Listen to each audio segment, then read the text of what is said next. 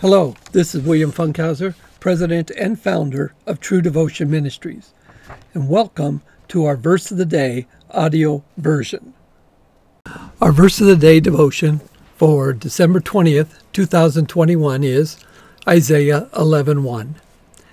Then a shoot will spring from the stem of Jesse, and a branch from his root will bear fruit. Up to Christmas Day, I will be looking at the different prophecies which foresee the coming of the promised Messiah, Jesus the Christ. He came here in order to offer the means of salvation for all. An important idea to remember is that God knows everything and forgets nothing. Quote, Remember this and stand firm. Recall it to mind, you transgressors. Remember the former things of old, for I am God and there is no other.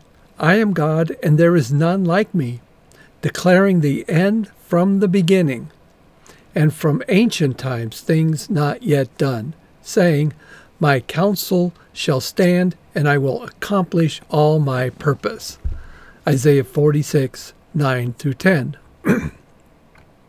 okay. In chap- chapter 11 speaks of the emergence of a ruler from the line of David endowed by God with authority to bring about a righteous reign to his people.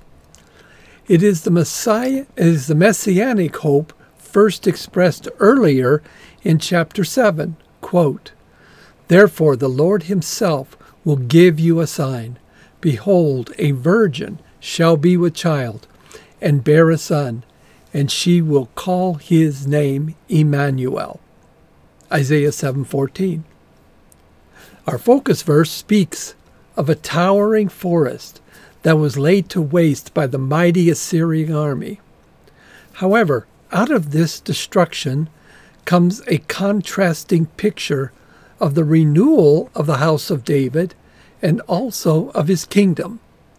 For from this destruction, a root that is, regard, that is regarding, regarded as dead, a spout, a sprout will come from it, and this unimpressive green shoot that will sprout from the stump of Jesse is a person from the Davidic royal line of Jesse. Apparently, the same Davidic son mentioned in chapter 9. Quote, For a child will be born to us, a son will be given to us, and the government will rest on his shoulders, and his name will be called Wonderful Counselor, Mighty God, Eternal Father, and Prince of Peace. There will be no end to the increase of his government or of peace on the throne of David and over his kingdom to establish it and to uphold it with justice and righteousness from then on and forevermore. The zeal of the Lord of hosts will accomplish this. Isaiah 9, 6 through 7. This sprout, which is from the Davidic line, will be abundantly blessed in his life by the Father. Quote, As the Spirit of God rested on his servant David in the past, so the divine Spirit will dwell or rest on this new Davidic branch, enabling God to use him in a special way. Isaiah 11:2. In 2 Samuel we read some of the last words of King David, which includes the following quote, The Spirit of the Lord spoke by me, and his word was on my tongue. 2 Samuel 23:2. Therefore, what is, say, what is said here is the same Spirit that was on David would also be on this new ruler. Now, we read in Matthew the following quote, But when he heard that Archelaus was reigning over Judea in place of his father Herod, he was afraid to go there. And being warned by God in a dream, he departed for the regions of Galilee and came and resided in a city called Nazareth, that would that what was spoken through the prophets might be fulfilled. He shall be called a Nazarene. Matthew 2 22 through 23. When Herod died, an angel of the Lord spoke to Joseph while they were in Egypt to tell them to go back to Israel. But then later, as we see above, Herod's son took over, and therefore the angel came again, this time for them to go to Galilee. So they went and resided in Nazareth in Galilee. Nazareth was a small town, probably with a population of around 400, where most were farmers. This was a humble work, and thus he was seen as no one of notoriety.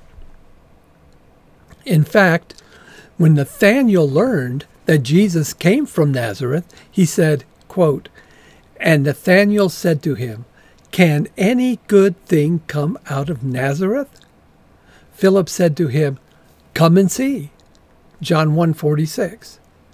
And this humility is expressed by Paul when he said, quote, Have this attitude in yourselves, which was also in Christ Jesus, who, although he existed in the form of God, did not regard equality with God a thing to be grasped, but emptied himself, taking the form of a bondservant, and being made in the likeness of men. And being found in appearance as a man, he humbled himself by being obedient to the point of death, even death on the cross. Philippians 4 5 through 8. This is shown in our focus verse, where he paints a similar picture regarding who is the subject of this chapter by the image of a slender twig or shoot sprouting up from the root of a decayed and fallen tree. This points to what Paul said that he came in the form of a bondservant and remained humble in the service he came to fulfill. I hope you enjoyed our verse of the day and were blessed by God's Word.